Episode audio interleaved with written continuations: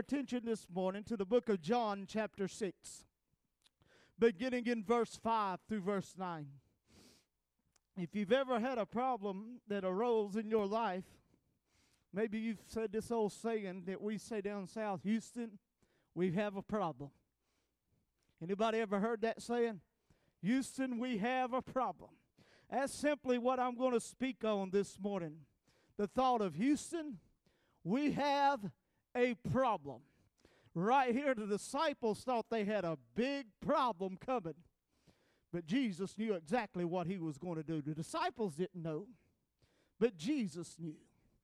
John chapter 6, beginning in verse 5. When Jesus then lifted up his eyes and saw a great company come unto him, he said unto Philip, Whence shall we buy bread that these may eat? And this he said to prove him, for he himself knew what he would do. Philip answered, Two hundred penny worth of bread is not sufficient for them, that every one of them may take a little. One of his disciples, Andrew Simon Peter's brother, said unto him, there is a lad which had five barley loaves and two small fishes, but what are they among so many? That's what I want to speak on this morning. Houston, we have a problem. In the eyes of the disciples, they had a problem. But in the eyes of Jesus, he knew exactly what he was going to do. Just to, th- to give you a little nugget here. Jesus was testing them to see what they would do. Right here. There's a great multitude. Were they going to look? You'll see. Will they look to Jesus or will they try to figure it out in their own problems? See, sometimes our problems come from our mind.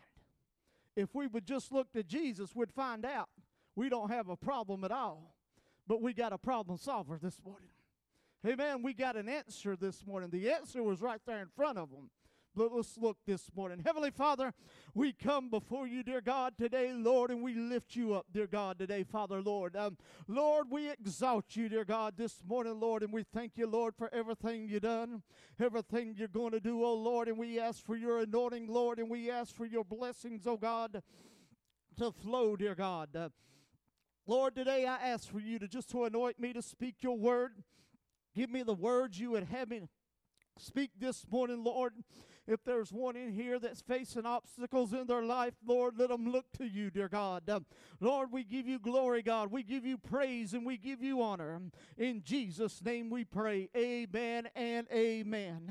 What could seems like a problem could be the very time that Jesus does a miracle. Uh, think about it like this. Um, if there was never a battle inside of your life, you would never know what victory tasted like like. Did you hear what I'm telling you this morning? Mm, if that if you never experienced sickness in your life, uh, you never knew you would never know what divine healing is. Uh, you wouldn't know what it's like to be touched by God uh, and Him to heal your body. And so we uh, begin uh, to see right here a situation right here growing. We see the Lord is getting ready to show that He's a need meter. He's a miracle maker. He can go far beyond anything one can even imagine. So, what was happening right here uh, in John chapter 6, uh, verses 5 through 9? There was a multitude um, who had come, who had followed Jesus. Um, no doubt they had been hearing his preaching and teaching and seeing the healing uh, over time. Um, but no doubt this multitude um, was growing hungry. No these people were growing weary, uh, wanting something to eat. My Lord, it don't take long to get hungry, especially if you've been out during the day after long periods of time. No doubt the natural body will grow hungry uh, over a period of time.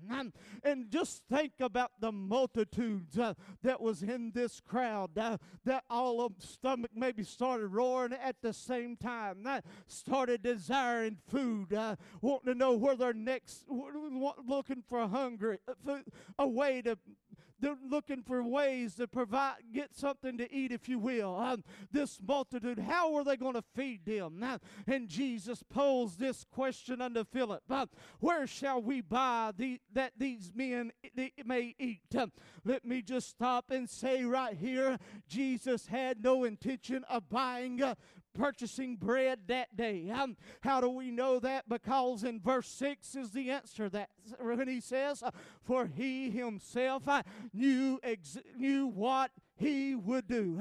He knew exactly what was going to take place, and he knew that he was going to solve this problem. He was going to show his disciples that he was the miracle maker. He was going to show these disciples and all these people that he could make a lot out of a little. He was going to show them that he was the one that was the answer to the problem. He was going to show them that he was the one that could take care of this great need that was inside side uh, of the, that was coming right before them, and the disciples uh, didn't seem to know uh, what to do about this need. Uh, today, sometimes we think we have a problem. Anybody know what I'm talking about? Uh, sometimes we think we say to ourselves, uh, Houston, we've got a problem. Maybe in our eyes it's a problem, but can I tell you, in the eyes of God, in the ways of God, there's never been a problem to him. There's never been nothing that was too great for him. There's never been nothing that was too hard for him. Can I tell you this morning, you may think you got problems that are in your life. You may think you got a situation that's beyond your control. But I've come by to tell you this morning, he already knows exactly what he's going to do. He already knows exactly how he's going to meet the need. He already knew right here and there how he was going to feed all of these men, women, and children that was there that day. Ah, oh, my Lord, why do we have to worry this morning? Ah, knowing that God already knows what He's going to do. Ah, why should we worry when He's already got the solution? Why should we be stressing out in fear and anxiety when He knows exactly what He was going, He is going to do? So, what we begin to see right here is we begin to see Philip he began to try to figure it out uh, in his own mind. Uh, he began to try to figure it out uh, in the natural means, if you will. Um, see, Philip, when Jesus asked the question, Where shall we, since we buy bread, that they may eat? And listen to verse 6. And this said, He said to prove him. To prove him. What is he going to prove, Philip? He was testing the disciples, if you will. He was going to see where they would look to him or they would try to figure it out their own way. So let me tell you, Philip began to answer the Lord's question like this. He said, 200 penny worth of bread is not sufficient. What he was doing was commute, trying to compute in his mind the normal way to meet such a need. In other words, he was visualizing the amount of money it would take for them to meet, for this need, this major need to be met. In other words, how much is it going to cost us to fix this? How much is it going to cost us uh, to meet this need right here? How much is it going to cost us uh, to provide for meals for all of these that are in this crowd right there? Let me tell you, sometimes um, we create ourselves a bigger problem uh, when we try to put our situations in our own hands, uh, when we try to take things in our own hands. Uh, let me tell you, we'll create a bigger mess than it has to begin with. But let me tell you, the natural tendency tendency of man is try to come up with a solution on their own. Um, let me tell you, Philip was sitting there trying to compute uh, how much money it was going to cost, uh, and the answer was right there in front of him uh, the whole time. The one that they called Jesus. Um, let me tell you, Philip was thinking in his mind, he had that solution when he thought in his mind like we do today. Maybe he probably didn't say these words like you Houston, uh, we have a problem. Uh, how many knows that mentality exists today? Um, he was now going to let me figure he was trying to figure out how they were going to fix the issue at hand.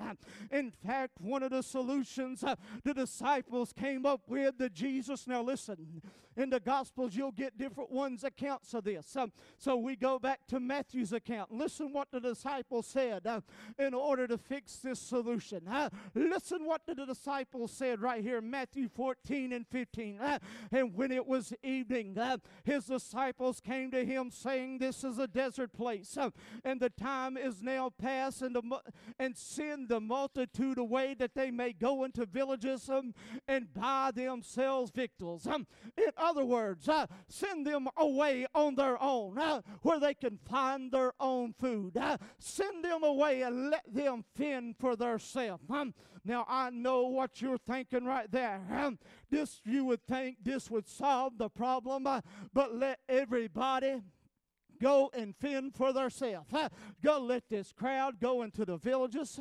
Go let this crowd go into the their, the places and look for their own way. Let every man fend for themselves.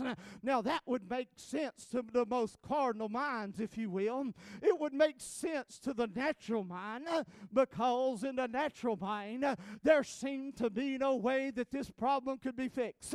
After all, it seemed Philip said that, listen, we don't have enough money to feed all of these people.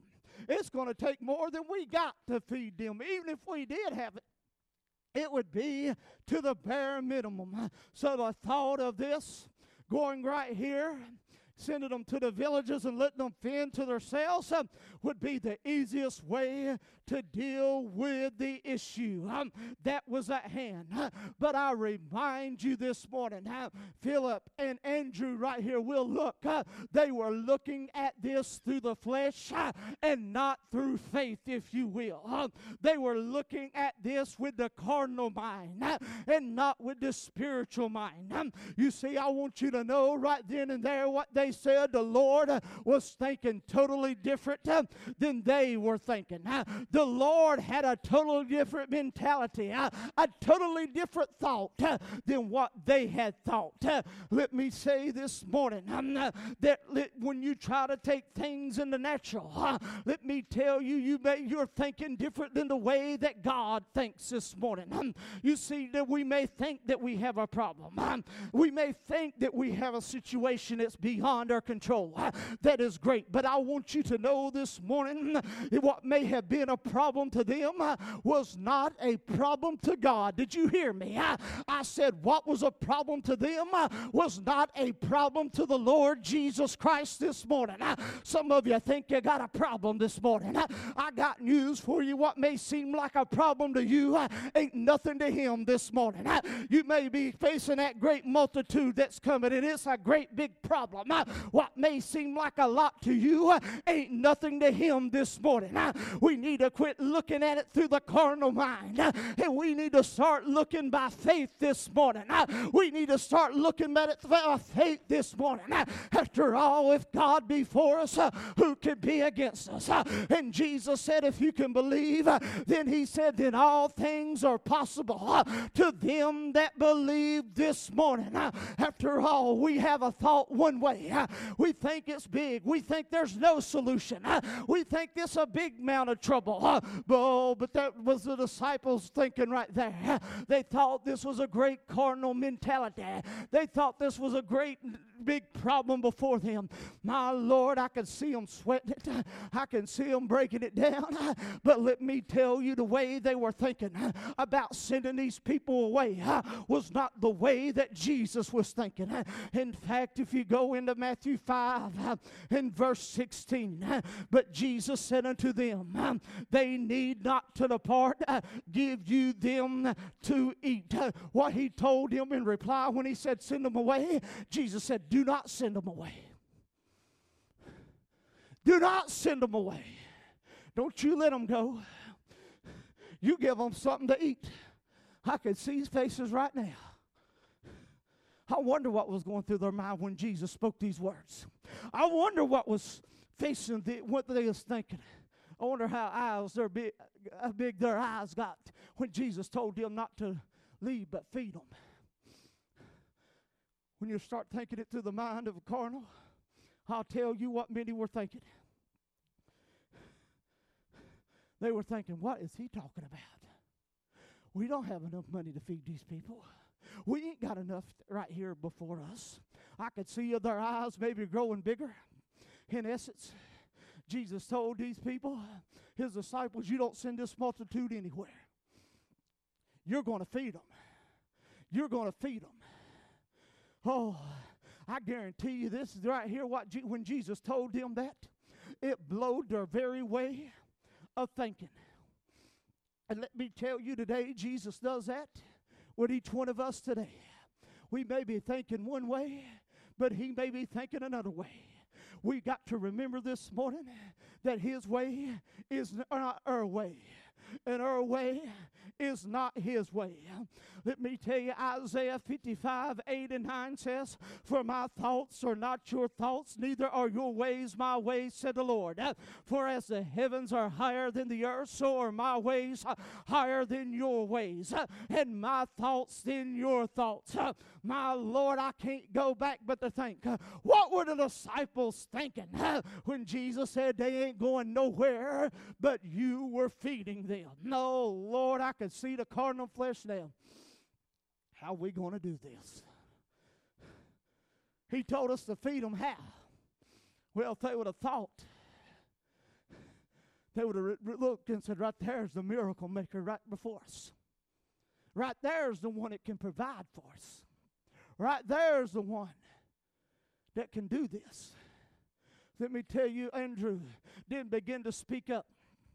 You know what he said? There's a lad here which had five barley loaves and two small fish. But what are they among so many? In other words, what Andrew said. Philip had said, There's not enough. We don't have the money. Andrew said, Well, here's a little boy. Here's a lad that's carrying two fi- five fish, five loaves and two fish, excuse me. But that's not nearly enough. That's not nearly enough to meet the need. What good is it? What good is it? Maybe he thought some of us could eat that in one bite. Hey, man. Man, they're just seeing the little. Little's a lot when God, the Lord, gets behind it. Did you hear me? I said a little is a lot when the Lord gets behind it. You see, that's what they were missing right here. That's what Andrew was missing right here. Let me tell you, Andrew was also thinking in normal circumstances. In a normal cir- circumstance, this would not have been enough. But they weren't thinking spiritual. How often does one think like that this day? One thinks according to what one sees and not by one's faith. Andrew was going by what one sees and not by his faith. Hello? What he saw was the lack. But if he would have thought, here's a principle. Here's a principle right here. What Andrew saw was just a little boy who had a little, but not, a, not nearly enough. Here, here's a good principle. We think God, that God can use a little and multiply it into a lot. Faith would have seen that. But we as human beings, we tend to like to see things, don't we? We as human beings, I'm going to preach a message tonight about the Shunammite woman, the woman with seven miracles. And I'm going to explain why people ain't walking in the provision of God like they need to walk in. Let me just give you a head. Because really, people say they put God first, they really don't. You read her story and you'll find out what it means to put God first. Most people talk it with their mouth but don't really know what it means to put God, and they want to know where their miracles is at. I'll show you some steps of faith she took. But let me tell you, they begin to see a little. Oh, Andrew said, oh, this ain't nearly enough. Just, they wasn't seeing it through the eyes of faith. God could take that little and turn it into a lot. I got an old saying. I know some of them may hear, but I'll get it. Give me a flurry and I'll have me a blizzard in a little bit. Give me a flurry and I'll have about a foot of snow coming down. But no, they're seeing it through the natural things. And I think too often we base our belief on what we see and not on the who we trust in, who's to trust in. How many know what faith is? Hebrews 11 and 1 says, Now faith is the substance of things hoped for, the evidence of things not seen. I got news for you this morning. If you got to see it before you believe it, that's not faith. Hello? Hello? If you got to see it before you believe it, that's not faith.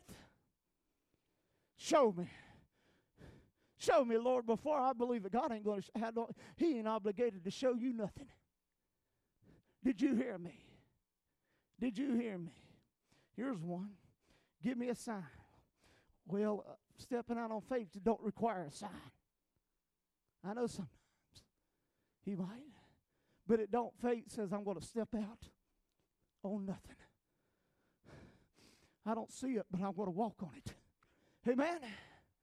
It's like Peter. We crucify him when he got because he began to sink, but he was the only one of the twelve disciples that was willing to get out of the boat and step on the water. Why? Because what he saw was Jesus, not the circumstance under him. Jesus told him to step out. And as long as he kept his eyes on Jesus, he could walk on water. But the very moment he took his eyes off Jesus is when he began to sink. Today's mentality is, Lord, show me before I believe it. I'll tell you, that's not faith. Faith says, I'm going to worship before I receive it. Hello? Hello?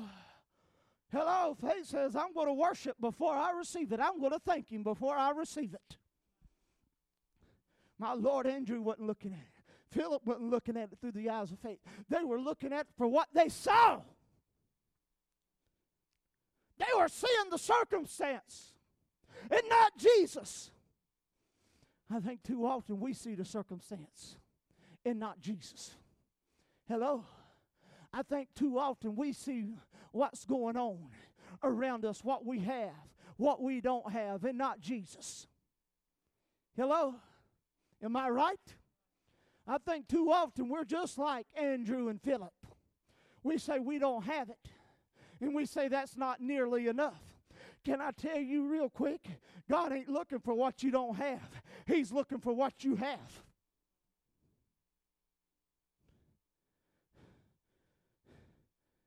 They had something there that day.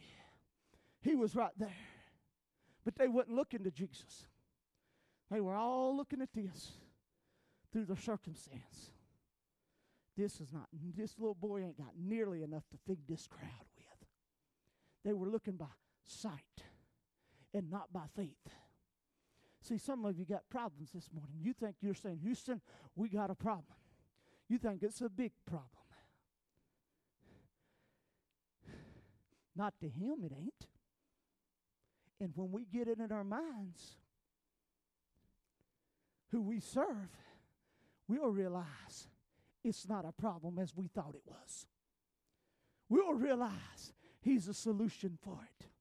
My Lord, today people don't want to walk by faith, they want to walk by sight. We want to know why miracles ain't taking place. Let me tell you, on this day, let me tell you that lad with his five barley loaves and two fishes was all that Jesus needed to meet the need that day. That's all he needed to solve the big problem. Let me tell you that that seemed like a big problem to these disciples. It seemed like a great big circumstance to these disciples. This is all he needed that day was this lad what this lad had, what this little had to this day. You know, the disciples had already, again, the disciples thought we've got a big problem on our hands. But Jesus, before he even asked, he even already knew.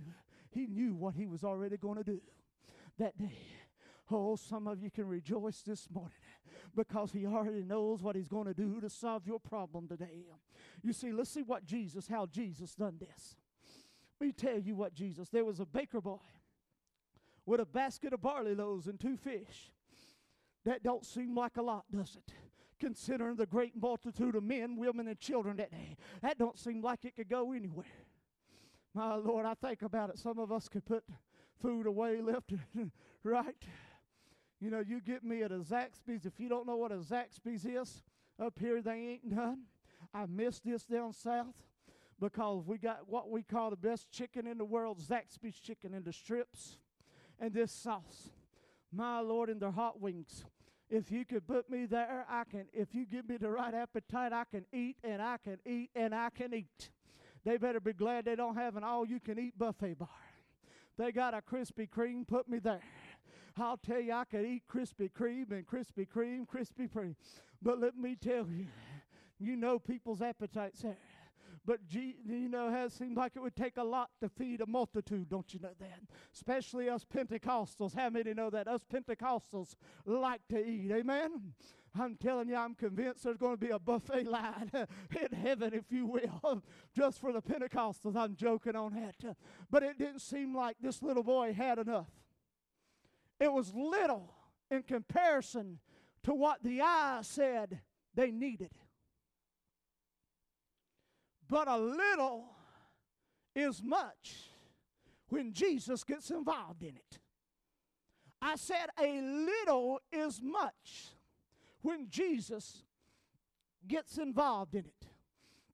I'll remind you, Jesus didn't look for what they had, didn't have. He looked for what they had. He was going to use what they had that day. He was going to use the very little food that they had that day to provide and meet this so called big problem that they had that day. But let me tell you what they had to do. Let me give you a nugget right here. It wasn't enough to just have it there. You want me to tell you what they had to do? They had to put those five barleys and they had to put those two loaves into his hands. Do you get that? They had to put it into his hands. That means they had to transfer it to him in order for him to transform it. They had to transfer the little that they had into the hands of God, to the Lord, Jesus Christ, in order for him to meet the need, to provide it, and go beyond anything they thought was imaginable. What are you saying? I'm telling you, I'm going to preach for just a minute. We talk about we want God. I'm going to say this strongly. I don't look at records, but I'm going to tell you you can say, God bless my finances all day long, but if you ain't putting your tithe in His hand, how's God going to transform it? Am I right, Brother Harold? If you ain't putting it into His hand, how can He transform it? Amen? That's what I tell people. You can't get people to get that in your hand. If you keep it in your hand, He can't transform it. You've got to transfer it to Him. In other words, you got to put it in the hands of God. If you want a transformation about it, they had to take what they had, not what they didn't have, what they had, and put it in His hands. I'm amazed that people want God to do something, but they don't want to put it in His hands. I'm amazed. Oh, preacher, pray for me. Pray for me. Call out to God for me, but they don't want to put it in His hands. I tell you, this is a pretty good church on giving. Real good church. I don't know everybody's record, but I don't look at that. I know the numbers are good. But I'm going to tell you this. I used to preach it till I was blue in the face down in North Carolina, but people would not get it. They always said, God bless my finances. God bless my finances. God bless my finances. They'd buy new boats and cars, but throw a penny into the house of God. Throw a couple cents in there.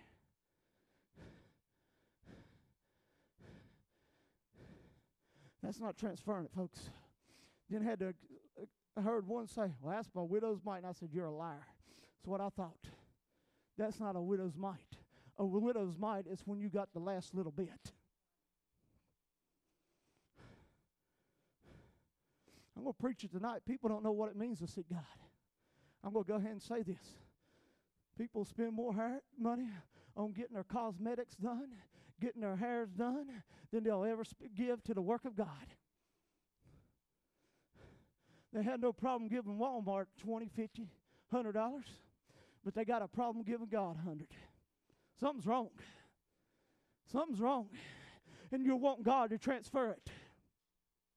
You're wanting God to transfer it. You got to transfer you got to transform it, excuse me, but you got to transfer it before he transforms. Because if you don't, you know what happened to Israel when they failed to trust God? They marched around the wilderness for 40 years, longer than God had ever intended for them to do it. What are you saying, preacher? I'm telling you, you can keep it in your hands all day long, but you're going to march around the wilderness for 40 years, just like the children of Israel. They had to transfer to Jesus this five loaves and two fish in order for him to meet the need. They had to commit it to him. They had to put it in his hands, if you will. Let me tell you right now this morning, he can take a small little loaf and he can take two fishes, a small, five loaves and two fish, and he can turn it into a lot. Let me tell you this morning, he can take your little and turn it into a lot. Let me tell you what he did that day. He took those five loaves and he took those two fish and he fed the multitude. Not only that, let me tell you, the disciples went around picking up fragments that was left over. It filled 12 baskets, all because Jesus touched that. All because Jesus transformed that. All because they put those five barley loaves and two fish in the hands of Jesus. He had more than meets the eye. He had more than enough to meet the need. He had more than enough to feed the multitude. he had enough for his disciples to pick up the fragments. He goes exceedingly above anything we can even imagine. Hello? We think we got a problem.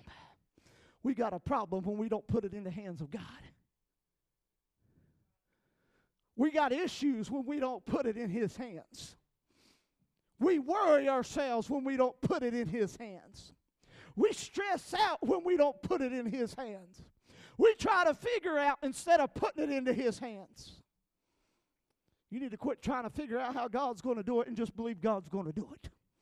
Can I tell you, there's not one time in the Bible says God says figure it out. But the Bible does teach us to believe Him. Amen. Let me tell you, Ryan's couldn't, or these Golden Corrals or Shady Maple, even as good as Shady Maple is, they couldn't feed this kind of multitude with what they had right here that day. But Jesus could. Amen. I remember a couple years ago down at the Holy Land. Went to General Assembly some years back. Last one we had, a couple ones we had in Orlando, Florida. We went to the Holy Land. They did this. This is a this is a cute little story. You know, they said Jesus is going to turn the fi- these had these pl- fake fish. He said, "I'm going to turn it into a multitude of fish." Let me. He, they say, "Close your eyes when you open your eyes." Jesus had a basket full of goldfish, them little candy goldfishes right there, them cookie goldfishes right there, cracker goldfishes. Let me tell you, he didn't turn that into a cracker goldfish that day. Did you hear me? I know that was a reenactment. He turned it into a fish that was going to fill their stomach. I believe each one, let me tell you something. I believe he gave each one that day the proportion they needed to fill their stomach.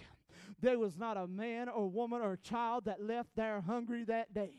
All because he got involved in it. Uh, what seemed to be a problem was not a problem at all when the King of Kings and the Lord of Lords got into the arrangements. Um, when the King of Kings and the Lord of Lords got into arrangement, what seems to be uh, a big problem uh, was not a problem at all because Jesus Christ got into the arrangements today.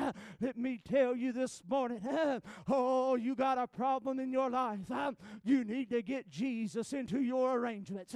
You may be saying, Houston, we have a problem this morning.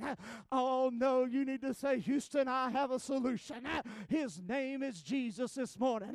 He's my problem solver. He's all the pro- he's the issues to the promises of life. Let me tell you, some of the disciples wanted to send these this multitude away. Peter said it would take a stag. Philip said, excuse me, that it would take a staggered amount of money eh, would be needed to feed this multitude. Andrew said there, there was a boy, and there was little bread and fish. Eh. In essence, what Andrew said, he didn't have enough, and what good what it was, would do. It was not until Jesus spoke with the mirac- then the miraculous was found. For the problem that seemed to be, can I tell you what was said?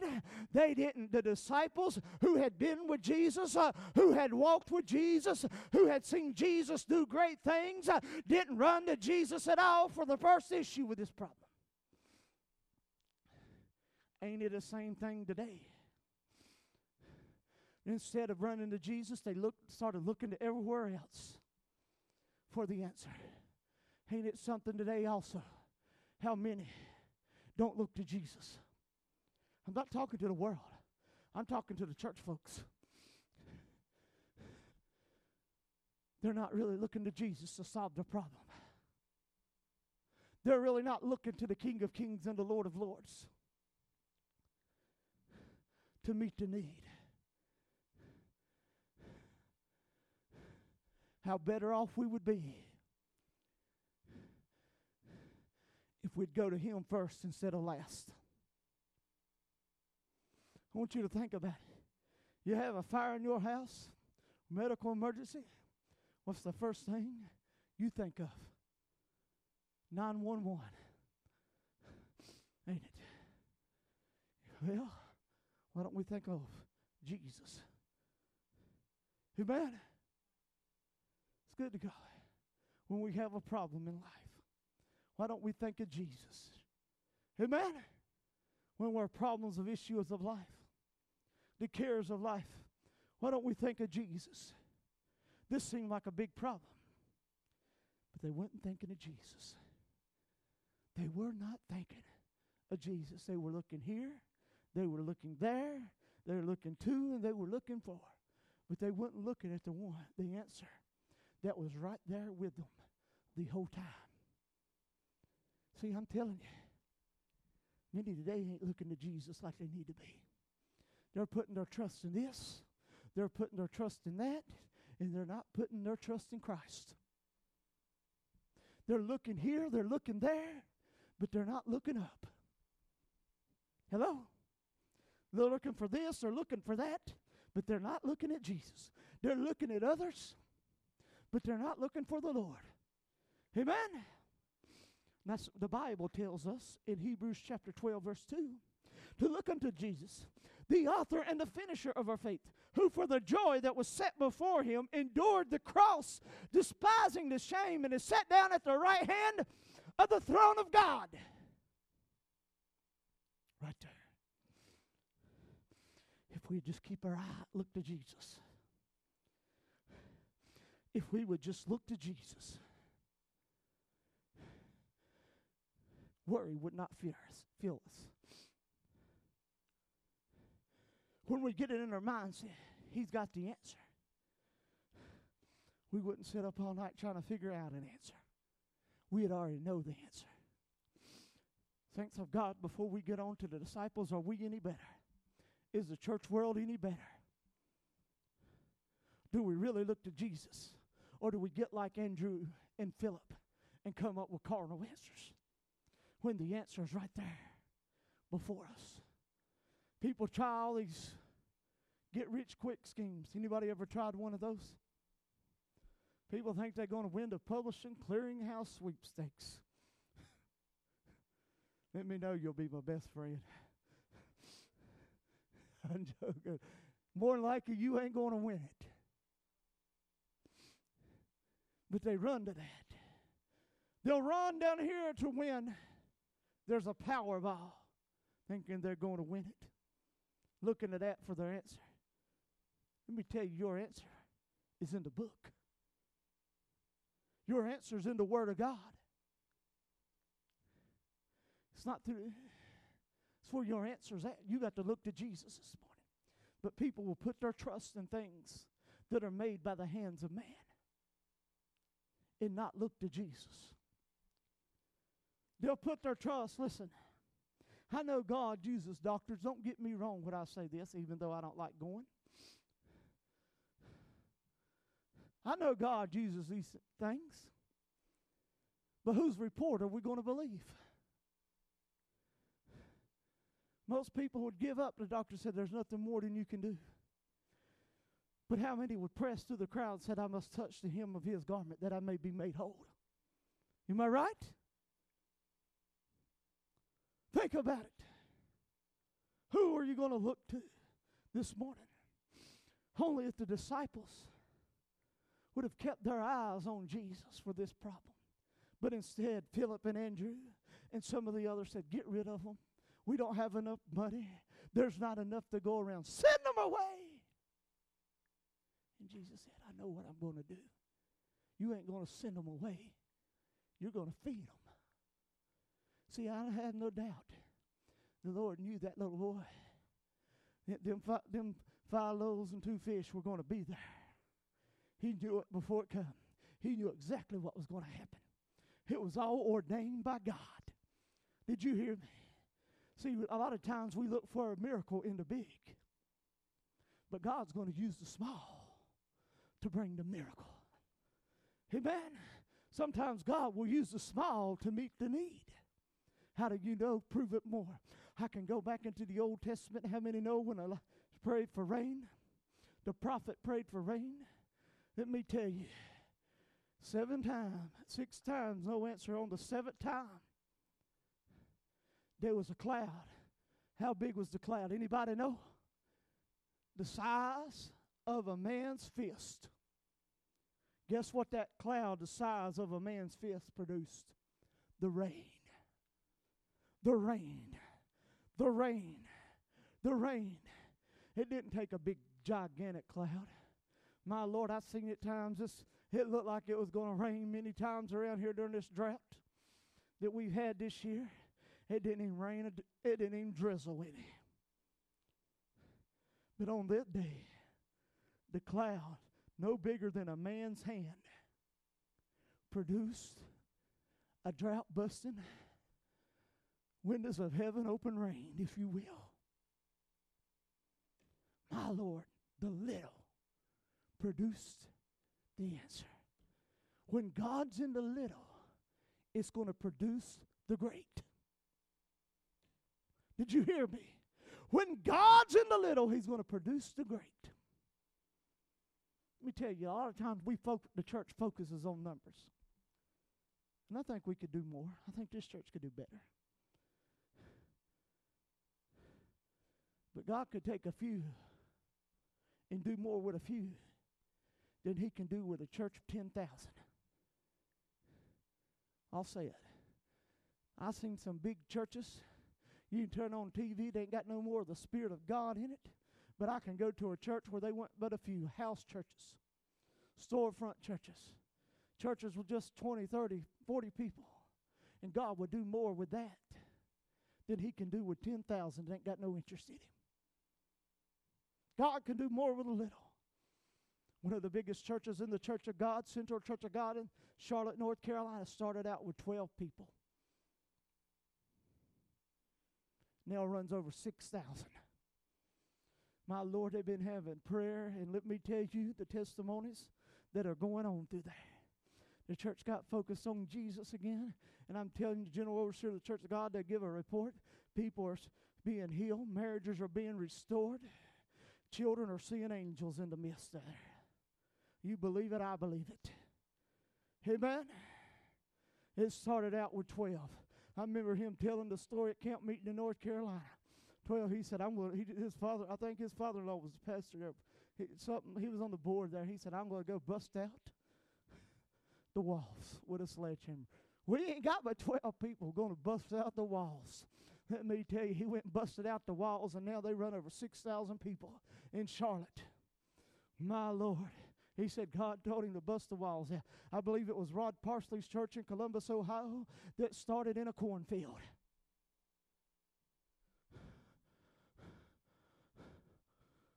A little, God can turn into a lot. Do you get the point? God can take a little and solve your problem and give you a blessing into a lot today.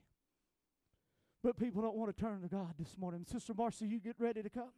They don't want to keep their eyes on God. We want to look how small what we don't have. Let me tell you, we need to start looking at Jesus. Quit looking at what you don't have. I used to have a slogan for the Robbinsville church, and I'll tell this church the same thing.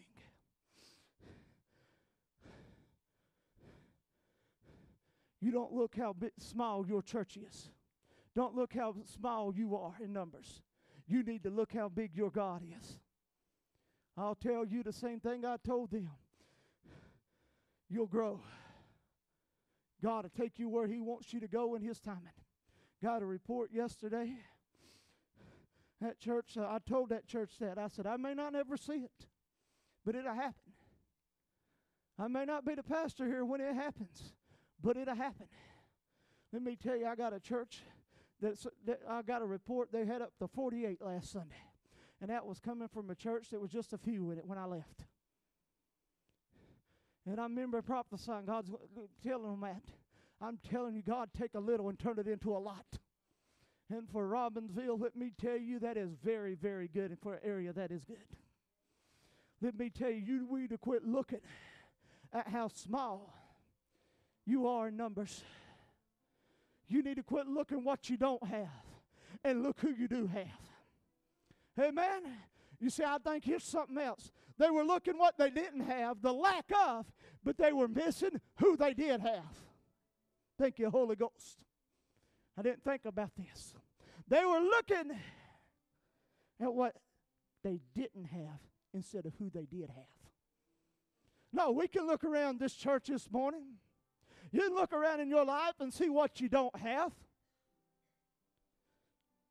Every one of us could see what we don't have. But I, we don't need to look at that. We need to look about who we do have. We need to look at who we do have in our lives. And if he's got, we got Jesus, he'll take care of everything else. Philip and Andrew saw what they didn't have. They didn't see who they did have. My Lord. See, when they didn't look for Jesus, no doubt fear come in their mind, worry how they're going to take care of us. Because they saw their inadequacy, what they was lacking, instead of who they had. They weren't really lacking because they had the bread of life right there. They had the miracle maker there, but they thought they did. See, we go back to verse 6. Jesus said it right here. Here, right here, the scripture says, And this he said to prove him. For he himself knew what he would do. There was no ends, ifs, or buts about it, what he was going to do. He already knew what he was going to do. That's something right there. Can I tell you, the Lord knows exactly what He's going to do to fix your problem. He knows exactly what He's going to do. He'll bring the right person through you to bless you. He'll bring what is needed. He'll use what you have to produce the miracle in your life. Me tell you, God will send somebody along if He has to. He'll open the mouth of a fish and put a coin in it. He'll use whoever, whatever He's got to do to bring forth your answer. You can stand it here this morning. I want you to know that God wants to be in every aspect of your life this morning. And if you got a problem, if you got a sickness, you got an ailment in your life this morning, I want you to know today that God's got your answer. But you got to take your problems unto the Lord. You need to say, Lord, I need to quit focusing on what I don't have, and I need to start focusing on who I do have. I need to focus on who I do have this morning. I need to focus on you because you got my answer.